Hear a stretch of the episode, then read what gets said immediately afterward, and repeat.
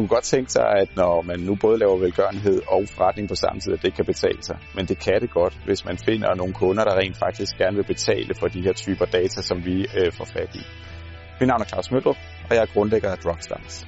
Hos Drugstars har vi udviklet en app, som gør det muligt for patienterne at blive belønnet for at tage deres medicin. De modtager nogle stjerner, og de her stjerner kan de så donere til velgørenhed, og så omsætter vi det til rigtige penge.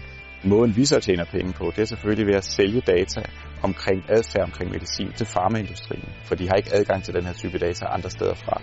Det her med at give tilbage til patienter og til patientforeninger, det er jo sådan et eller andet sted vores såkaldte growth hack. Det er derfor patienter synes, at vores app er bedre end alle mulige andre til det her.